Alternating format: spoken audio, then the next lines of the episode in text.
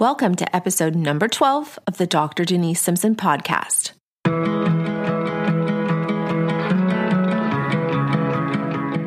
Welcome to the Dr. Denise Simpson podcast, where every week she'll help you master your internal forces to realize your mental, emotional, and spiritual potential.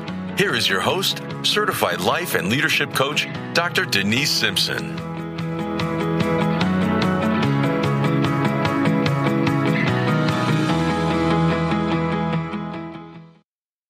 Hey there, what is happening, my friend? How are you? It is so good to be back on the air with you. Today is a great day. Today is a day we're going to talk about the only life that matters. I know, pretty intense. It's an it's a really really serious subject, but I'm going to try to make this really lighthearted today. Because you may be asking, what is it that you mean? What is the only life that matters?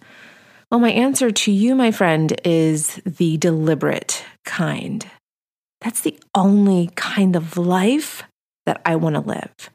I want it to be intentional. I want to live on purpose. I want to manifest some big ass shit in my life that is intentional and is driven by purpose. So I have been teaching about deliberate creation for a very long time. It's just it's part of my coaching principles. It's part of my personal principles that I adhere to. And it, you know, it just spilled into my coaching practice. And now I've helped hundreds of men and women transform their lives with this philosophy of deliberate creation. So we're going to get into what that looks like. And we're also going to talk about the opposite of a deliberate creator. It is someone who's creating by default. So we're going to we're going to definitely dive into that in just a bit. And like a great coach, I'm going to provide you with some reflection questions. And I like to call this mirror time, not Miller time, but mirror time, because these questions are designed to put the mirror right up to your face. And as a great coach, because I'm, I'm really a great one, I have to say, um, listen, I do a lot of things bad, but coaching is something I do really, really, really well. Um, what I like to do is you know, metaphorically hold a mirror up to my clients' faces. Really, their brains is what I like to say. I hold the mirror up to their brains and I show them what they're thinking. I show them how they're feeling. I show them what they're creating in their lives, all because of the beliefs that are influencing everything in their lives. And so I have some reflection questions, and we're going to call it mirror time. So stay tuned for that. All right, let's jump right in. So I have been asked why I teach about deliberate creation. How did I learn it? Why is this something I'm so passionate about? And why is this my life's work? Well, a very simple answer to all these questions is that I was able to leverage pain. I leveraged it so that I could change the trajectory of my life.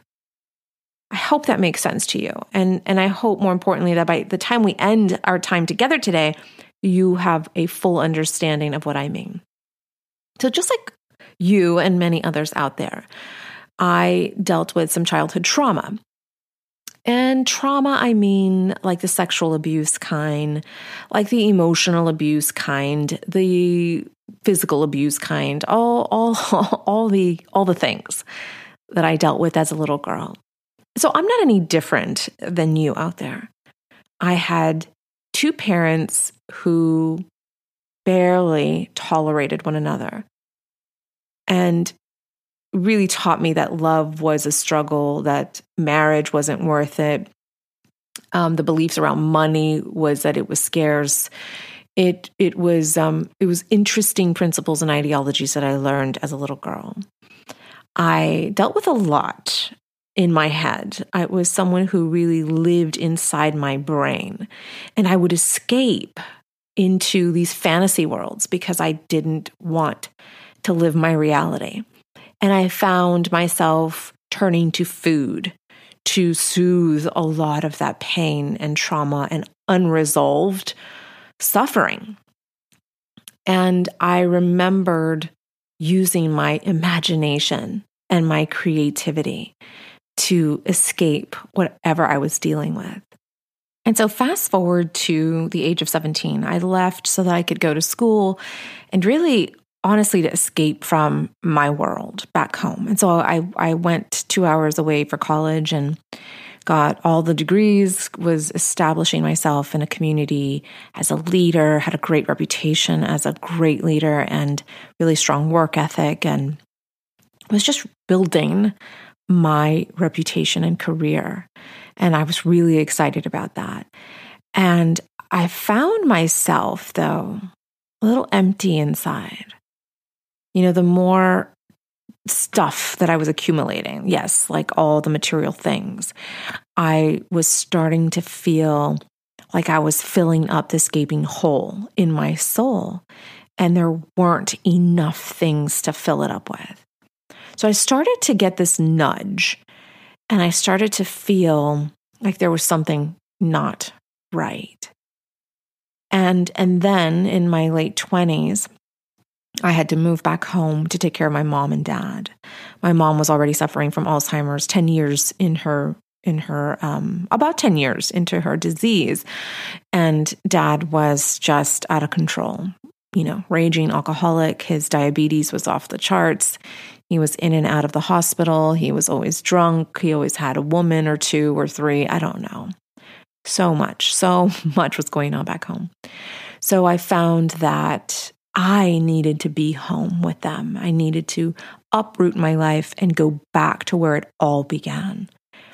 And as I returned and was reestablishing myself in my career, I started to question everything. And I think because I was gone for so long, you know, it was over 10 years easily. And when I got, when I went back, it was like, ooh, all this was just in my face. Like all of the childhood trauma, all of the belief systems, all of the things that were never going to serve me. And I remembered going, what the hell did I get myself into? So, first of all, I was running away from all of this pain and suffering. And now I'm here living in it again after such a long time. And it just resurfaced. It all just came up. And I needed to deal with it. And it was a lot of unresolved pain.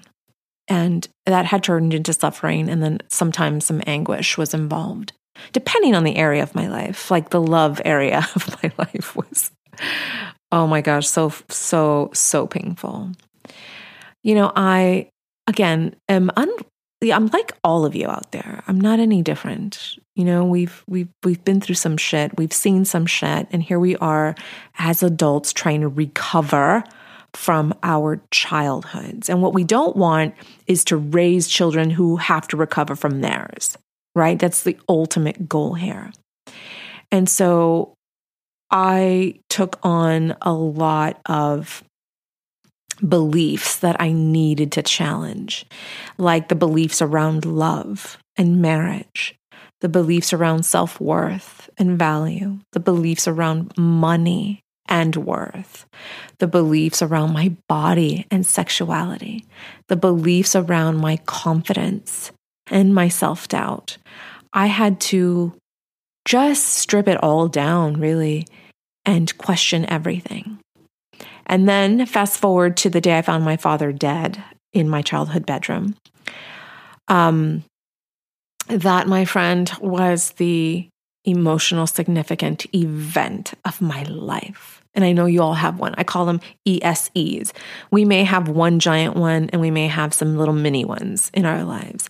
This one was a big one. And this one was the one that changed the trajectory of my life. I have no idea where I would be, what I would be doing if I hadn't gone through that pain in in in my father's death and processing that pain. If I hadn't done the work to heal and to leverage all of it, including everything before that, right? From childhood on up to that point and everything I had created in my life and, and the emptiness that I created and the unfulfilling relationships and the unfulfilling career and all the education that I had earned that I wasn't fulfilled with. All of it I had to deal with. And that was the emotional significant event of my life. And I have not experienced one like that since. So think about your emotional significant event. Again, it could be a big one or it could be tiny little micro ones. And and look back at those events and look back at at what it meant for you at that time and what it means for you today. Like for me at that moment, it was like like my world came crashing down. It was like the wind was knocked right out of my lungs. It was a visceral feeling. And the years after that, that it took for me to really understand his death and understand the meaning of his life, that was the, those were the years that I needed to really heal from all of the pain from childhood up until that point. And today I make it mean so much growth and expansion. And without that event, I don't know where I would be be today, honestly. Today, today I'm a deliberate creator because of it. Today I don't take anything for granted. Today I use my mind to decipher between the delusions of life and the sacredness of life.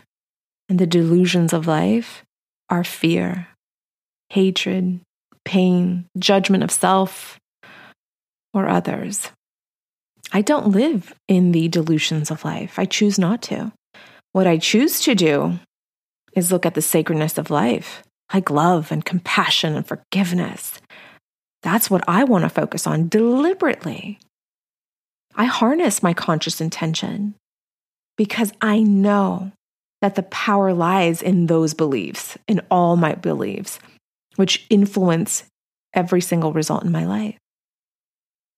I want to leverage my painful past to create a meaningful life today. And I have done that. And I want to show you how to do the same. I also embrace my magnificent future because it's pretty damn amazing. And I use faith and a deeper, deeper knowing that all is truly in my favor. So before we talk about the default creator, let me turn your attention back on the ESE, the emotional significant event or events in your life. So we usually do one of two things with an ESE. We either wake up, we stand at attention, and we begin to work on all the changes that we need to make so that we can change the trajectory of our life because that's how impactful that ESE was to us. Or we numb the hell out of our feelings. And we do this with drugs, with alcohol, with sex, with porn, with food, with you name it we use this to buffer, we use it to numb because we don't want to feel the things. We don't want to feel the intensity of these emotions. And we don't, sure the hell don't want to heal from it because we can't even process the pain. There's no way we would be able to heal from it until we can process the pain. So look at that ESE in your life, or again, if there are multiple ESEs, and ask yourself, what have you done with it? Did you use it to leverage your past and the pain and suffering so that you could change your future? Or are you still numbing it? Are you still buffering it? Are you trying to suppress it? You're trying to quiet it down. You're trying to keep it as quiet as possible in your brain. I know these are really deep reflective questions, but it's important that we talk about that now before we move into the default creator. So, who is a default creator? Well, we were probably once a default creator if we now identify ourselves as deliberate. but the default creator is a person who is living at the whim of others. These are people who are reactive.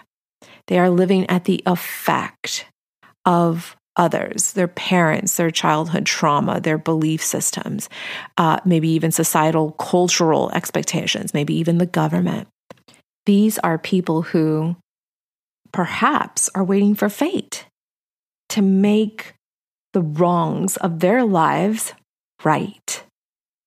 They're not taking action, they're not taking massive action, and they're not taking responsibility for what they can do to change the trajectory of their life.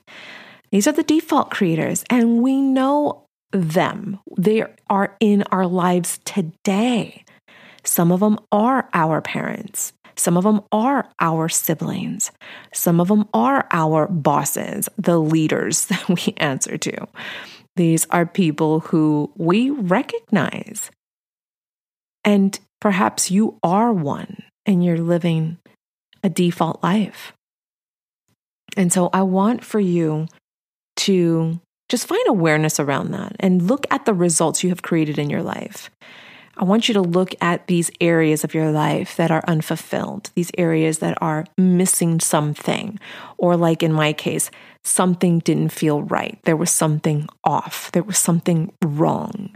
There was a gaping hole that I was trying to fill, and I didn't know what it was. It was just a feeling in my body. But also, you can look at the tangible results in your life too to know what you've been creating. And let's try to link that back to some of your beliefs. And so I have some questions for you, and we're going to do that in the mirror time. But before we get to that point, which is in about a few minutes, I want for you to understand that if you are vacillating between these two types of creators, that's okay. Sometimes we are deliberate in certain areas of our lives, and sometimes we are creating by default. I tend to go into the land of default and delusion when my boundaries are pressed. I immediately retreat and I immediately go into default mode. And for me, it is numbing. For me, it is food still. For me, it's just running away. I learned how to do that as a little girl. Um, you know, leaving home at 17, trying to get away from my reality and, and trying to change my reality um, by leaving home just to go back and return to all the crap that was still left for me to deal with. So for me, that those are my tendencies to numb and to escape and to run away. So I vacillate between these two types of creators still today. So just know that it is okay. Find awareness around that and find some grace for yourself. Honestly, I don't beat myself up anymore over it. It's okay that I want to numb sometimes, but what I don't do is stay in that state of mind. I have to give myself time to process the pain, process the discomfort, and then get my ass up and moving again as soon as possible. But I don't deny it and I don't suppress it and and I do what I need to do to just process the circumstance, process the situation, process the thought and the feeling and then get right back to work. So that's what I've learned to do. So think about that. Are you vacillating between these two types of creators? And if you are, it's okay. All right, let's jump into mirror time because this is the time where I put that mirror up to your face, my friend. Really, we're looking at your brain, and here are some of the questions that I want for you to do. It's a quick exercise, so it's I'm not asking for a lot, but I am going to challenge you to ask yourself these questions so that you can find awareness around what type of creator you are. So, number one, are you mostly a deliberate creator or default creator, right? Sometimes we vacillate between the two, but are you mostly a deliberate creator or default creator? That's number one.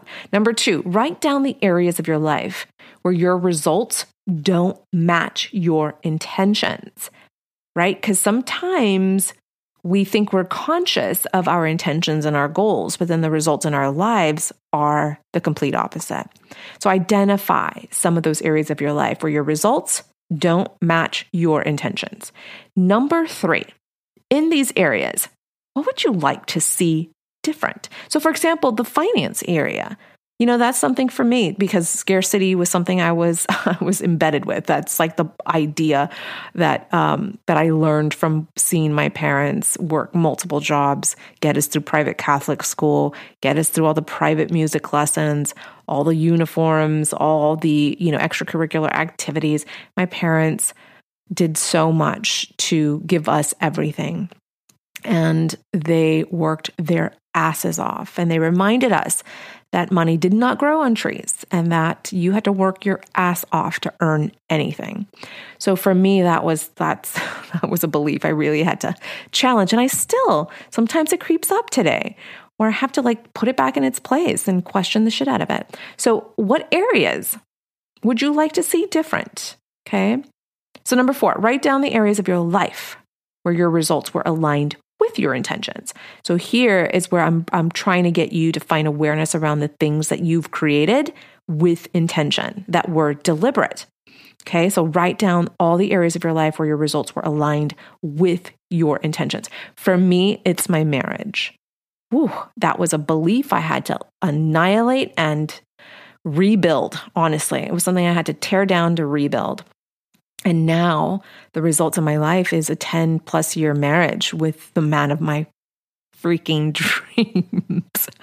I mean, it's a beautiful marriage, I have to say. Uh, it's so fulfilling, it's so loving, so respectable. It's just passionate and everything that I I wished my parents had, you know?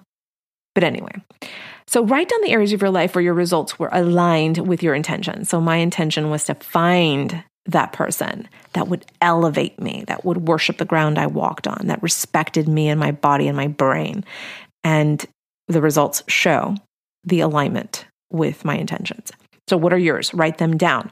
And number five, in these areas, what did you do to create these results? Yes, jot those steps down. What did you do? What did you have to do to get those results in your life?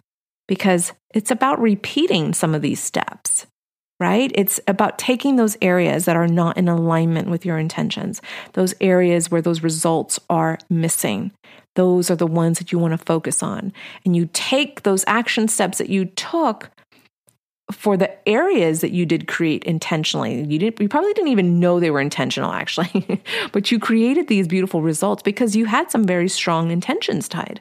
So what were those steps so that you can then use those ideas those action steps to then change these areas of your life that are not as fulfilling? So those are five questions to get you to start thinking about deliberate creation all right, my friend, I hope you had a great time with me today. I hope now you understand what I meant about leveraging my past so I could create this beautiful, magnificent future that I deserve and that you also deserve. So, as always, I thank you so much for your time today, and I will catch you on our next episode. Take good care.